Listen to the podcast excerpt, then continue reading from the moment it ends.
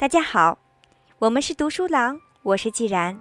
今天要为大家分享的是凯文·凯利所著的《科技想要什么》的第二部分——规则。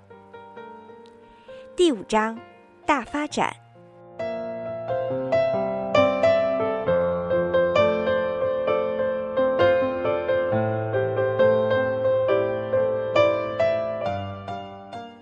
从这一章开始。作者用了五章的篇幅，叙述技术元素在发生、演化、交互的过程中，逐渐形成了哪些独特的属性，以及这些属性对自然界、对人类产生了何种影响。从根本上来说，凯文·凯利是一位虔信技术进步的乐观主义者。不过，他的乐观主义并非建立在对技术的盲目崇拜上，而是。对技术内在的秉性的深度挖掘和思考上，在这一章里，凯文·凯利列举了五个方面的证据，前两个较为细致，来证明这些技术元素每天都让我们相信社会在进步。这一章也是深入了解作者价值观和立场的重要一章，比如通过比较全世界制造产品的种类。从英格兰国王亨利八世时期，也就是一五四七年的一万八千余种，到现代全球拥有数千万种物品。作者认为，即便科技有负面的内容，科技的阴暗面占科技元素的比例甚至有可能接近一半，但技术元素带给人们更多的选择是毋庸置疑的。凯文·凯利认为。进步的发生与科技的产生同步。对这一观点的疑惑，也许会消失在后续四章的阅读中。其实，更为重要的内容还在后面。人们与科技相处的方式将会发生重大的变化。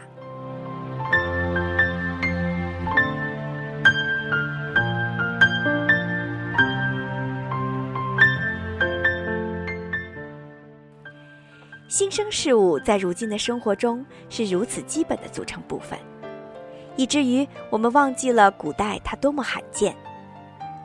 过去大多数变化都是循环性的，人们伐林造田，接着弃田而去，军队来来往往，洪水刚退，干旱又至，甲国王退位，或善或恶的乙国王继位。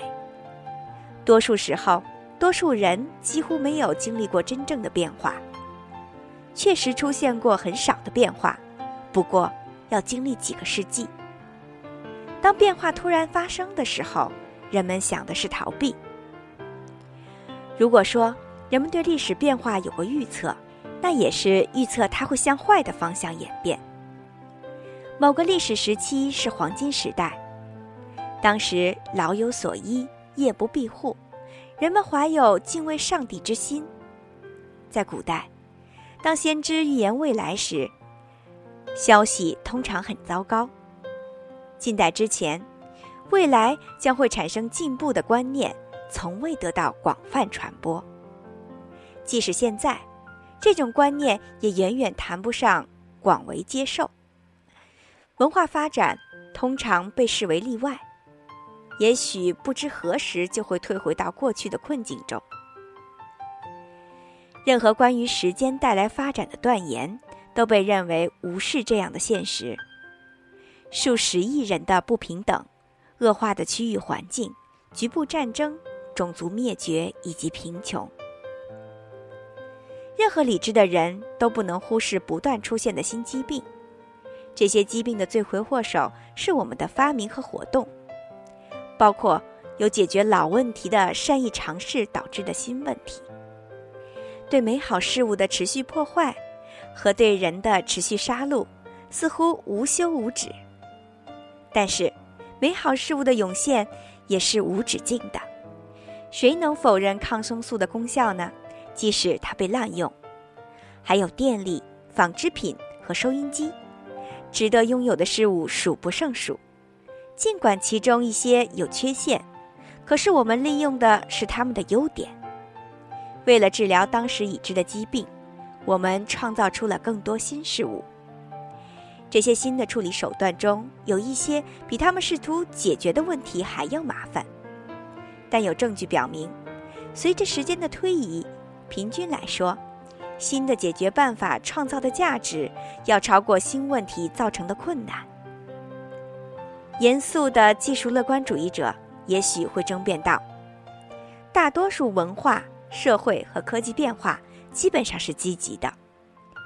每年技术元素的变化有百分之六十，当然也有人认为是百分之七十和八十。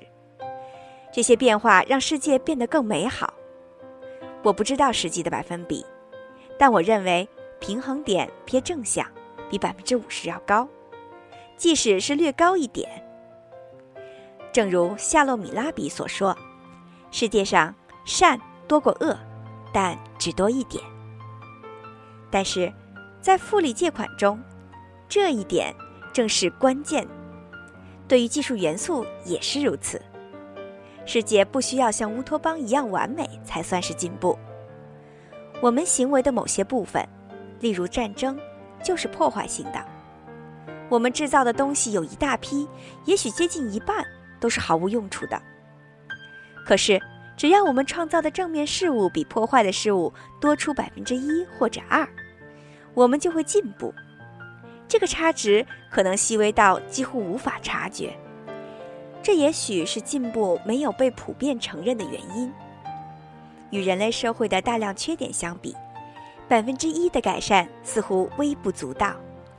然而，正是这个单纯羞怯的小差距，与文化的防倒退，联手推动进步。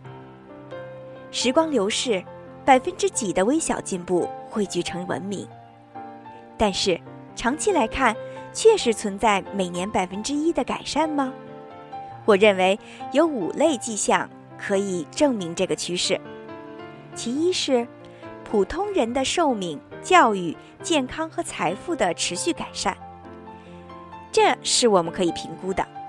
总体而言，人们生活的历史时期越靠近现代，他们的寿命就越长，获取知识的渠道更加丰富。享有更多的工具和选择，这是平均状况。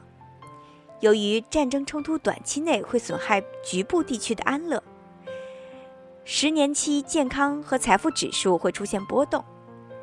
世界各地也并不均衡。不过，长期通道（我所谓的长期是指数百年甚至数千年）呈现出稳定可测的上升形态。长期进步的第二指示灯，是我们一生中所见证的科技发展的明显正面趋势。这种连续的浪潮，也许比其他信号更具备说服力。每天都让我们相信社会在进步，各种设备的质量不断改进，同时价格也在下降。我们透过历史的窗户回顾过去，意识到那时没有玻璃窗户，还缺乏。机织的制品、电冰箱、钢铁、照片，以及仓库中堆满即将运往本地超市的货物。对这种物质丰富的状况追根溯源，我们可以沿着一条越来越狭窄的曲线回到新石器时代。古人手工艺的精巧令我们吃惊，但论数量之大、种类之多和复杂程度，现代文明。使其黯然失色。证据显而易见，我们买新换旧。如果要从旧式和新式两种工具中选择，大多数人，过去和现在都是如此，会抓住新式的。有极少数人收集旧的工具，但与新工具市场无法相提并论。后者如 eBay 一样庞大，还包括世界各地的跳蚤市场。不过，如果新工具确实没有什么改进，而我们还不停地购买，那么要么我们一直在受骗上当，要么就是天生愚笨。购买新工具更说得通的理由是，新产品的确物有所值，而新产品有更多的款式可供选择。典型的美国超市出售三万种的商品，每年，仅在美国就有两万种崭新的包装精美的商品，例如食品、肥皂和饮料问世。厂商希望这些产品能在拥挤的货架上占有一席之地。这些现代产品大都有条形码，发布条形码序列号的机构估计，世界各地使用的条形码至少有三千万个。全世界的制造品种类肯定超过了数千万，不确定是否过亿。英格兰国王亨利八世，一五四七年去世时。他的财务主管们整理了一份有关其财产的详细清单，在计算的总数时，他们尤为仔细，因为亨利八世的财富也就是英格兰的财富。会计人员把他的家具、勺子、丝绸、盔甲、武器、银盘以及其他财物相加，最终得出亨利国王的家产为一万八千件物品。我住在美国的一所大房子里。同住的有我的妻子、三个孩子、弟媳和两个侄女。有一年夏天，我和小女儿清点家中的物品，我们手持计算器和粘贴板，走遍所有的房间，在厨房的碗柜、壁橱，还有多年未打开的抽屉里翻箱倒柜。我感兴趣的主要是估计家中的物品的种类，而不是总数。因此，我试着统计计数种类的数量。每种种类，我们选一个代表记录，特有的颜色或者表面饰品以及装饰图案不作为分类依据。我只统类了书的代表类型，例如一本瓶装书、一本硬皮书、一本大画册等等。所有光盘和家用录像带各自记为一种种类，内容基本上不作为依据。不同材料制成的物品。即为不同的类型，陶制盘和玻璃盘即为两种，同一种机器制造的物品算为一类。食品柜中所有的罐装食品是一类，所有壁柜是一类。大部分衣物制造工艺相同，但纤维类型不同。棉质牛仔裤和棉质衬衫即为两种类型，羊毛裤是一种，合成材料的女士衬衫是一种。如果某件物品需要不同类别的制造技术，我会把它们归为一种技术类型。除了车库，那又是另外的一个工程了。其他的房间都走遍了，我们得到的结果是家中总共有六千种物品。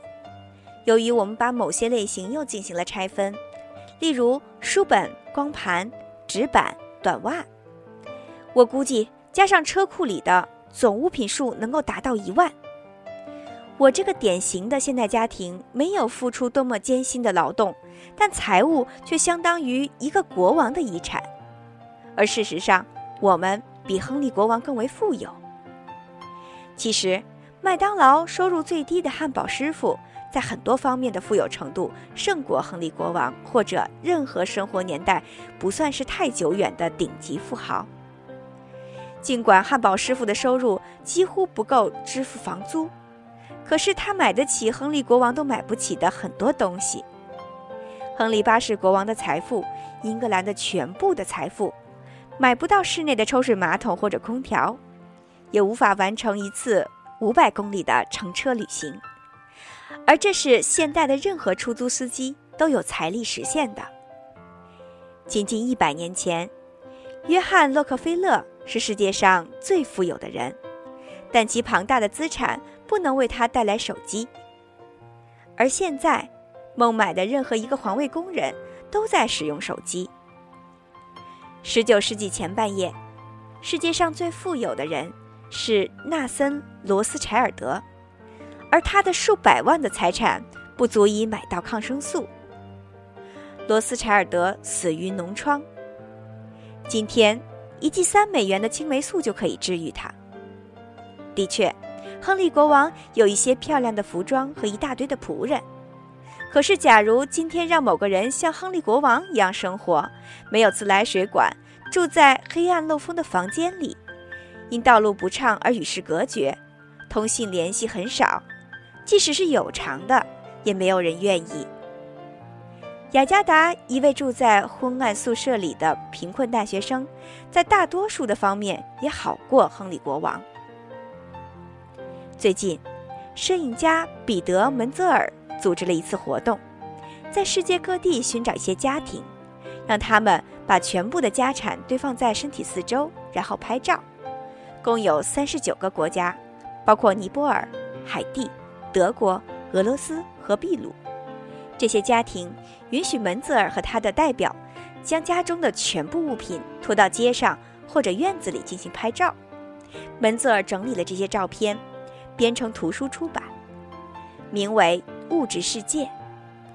几乎每个家庭都会对自己的所有物感到骄傲。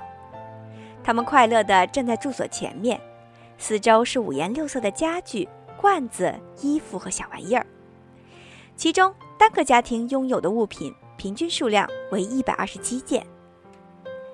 关于这些不同的财产照片，有一件事情我们可以确定，还有一件不能确定。可以确定的是，二十世纪居住在这些地区的家庭拥有的物品量大大少于一百二十七件。今天。即使最贫困国家的家庭所拥有的，也要多于这两个世纪前最富有的国家的家庭。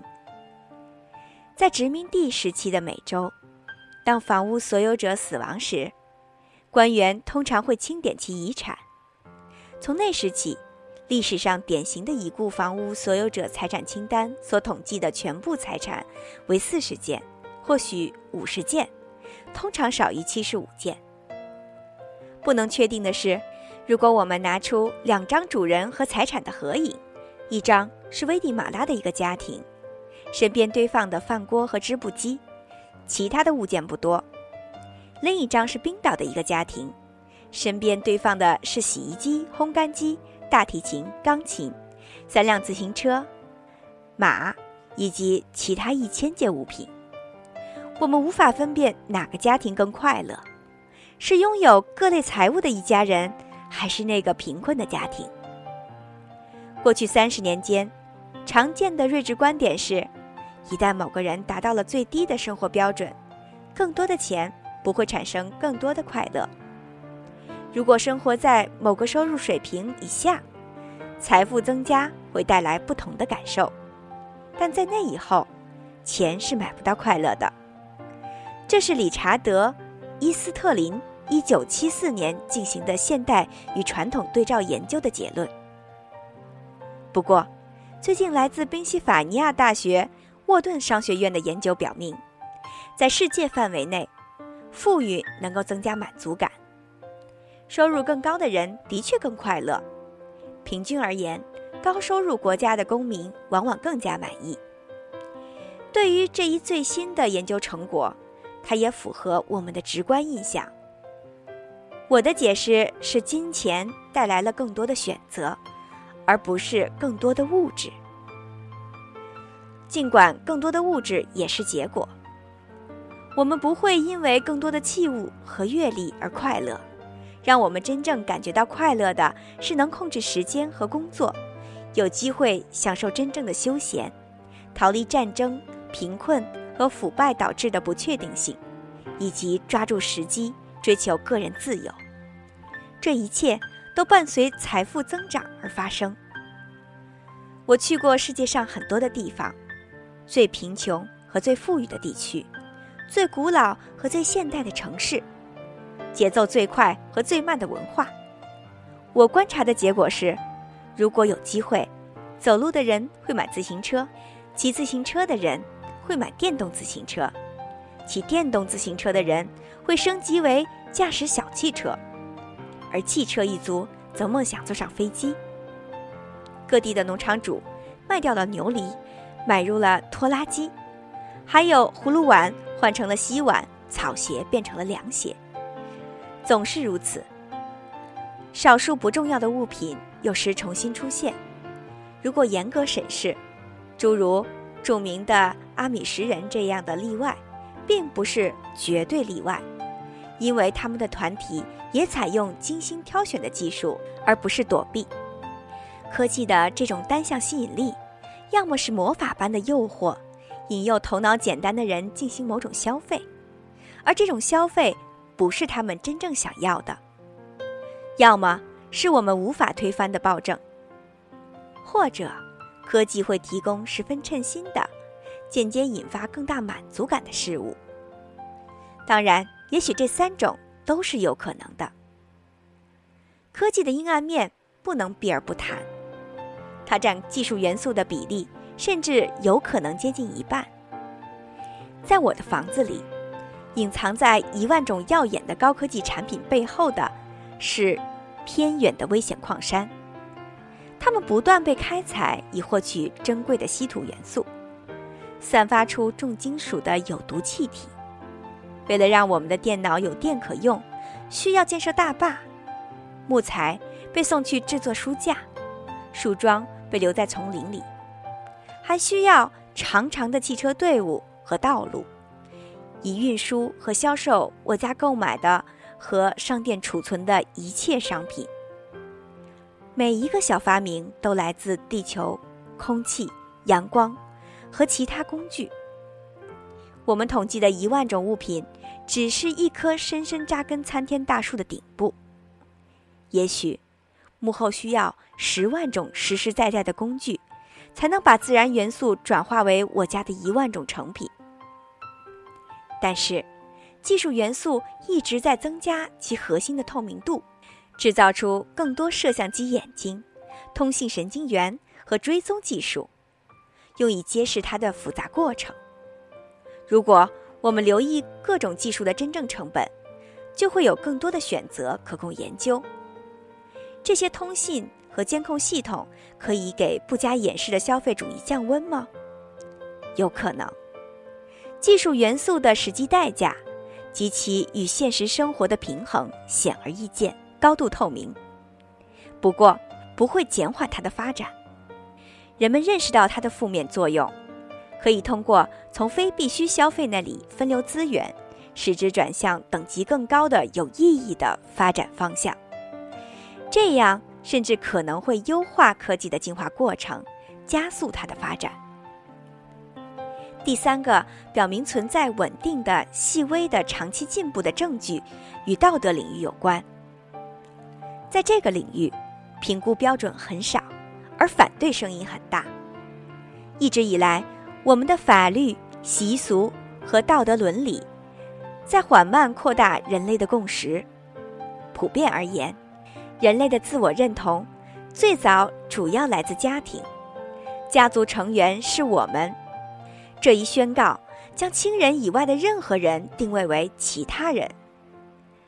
对于我们圈内和圈外的人，过去我们有不同的行为准则。渐渐的，我们这个圈子从家庭成员扩展到部落成员，接着从部落扩展到民族。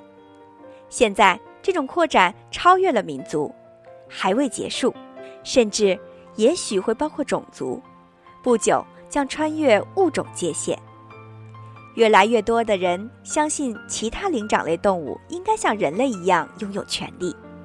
如果道德伦理的金科玉律是对待他人就像你希望他人对待你一样，那么我们正在不断扩展他人的概念。这就是道德进步的证据。第四个证据不能证明进步这一事实。但能够提供强有力的支持。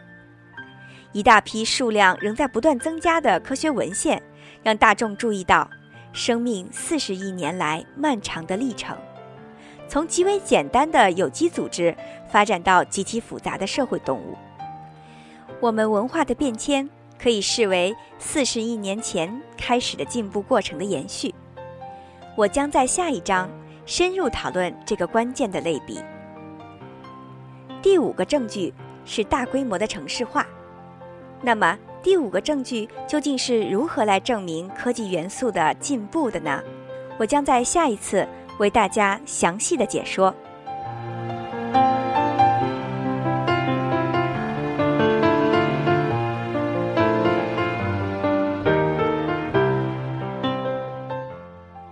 今天就分享到这里，感谢大家收听凯文·凯利所著的。科技想要什么？第五章大发展。本章尚未结束，精彩内容敬请关注。我是既然，我们是读书郎，谢谢收听，再见。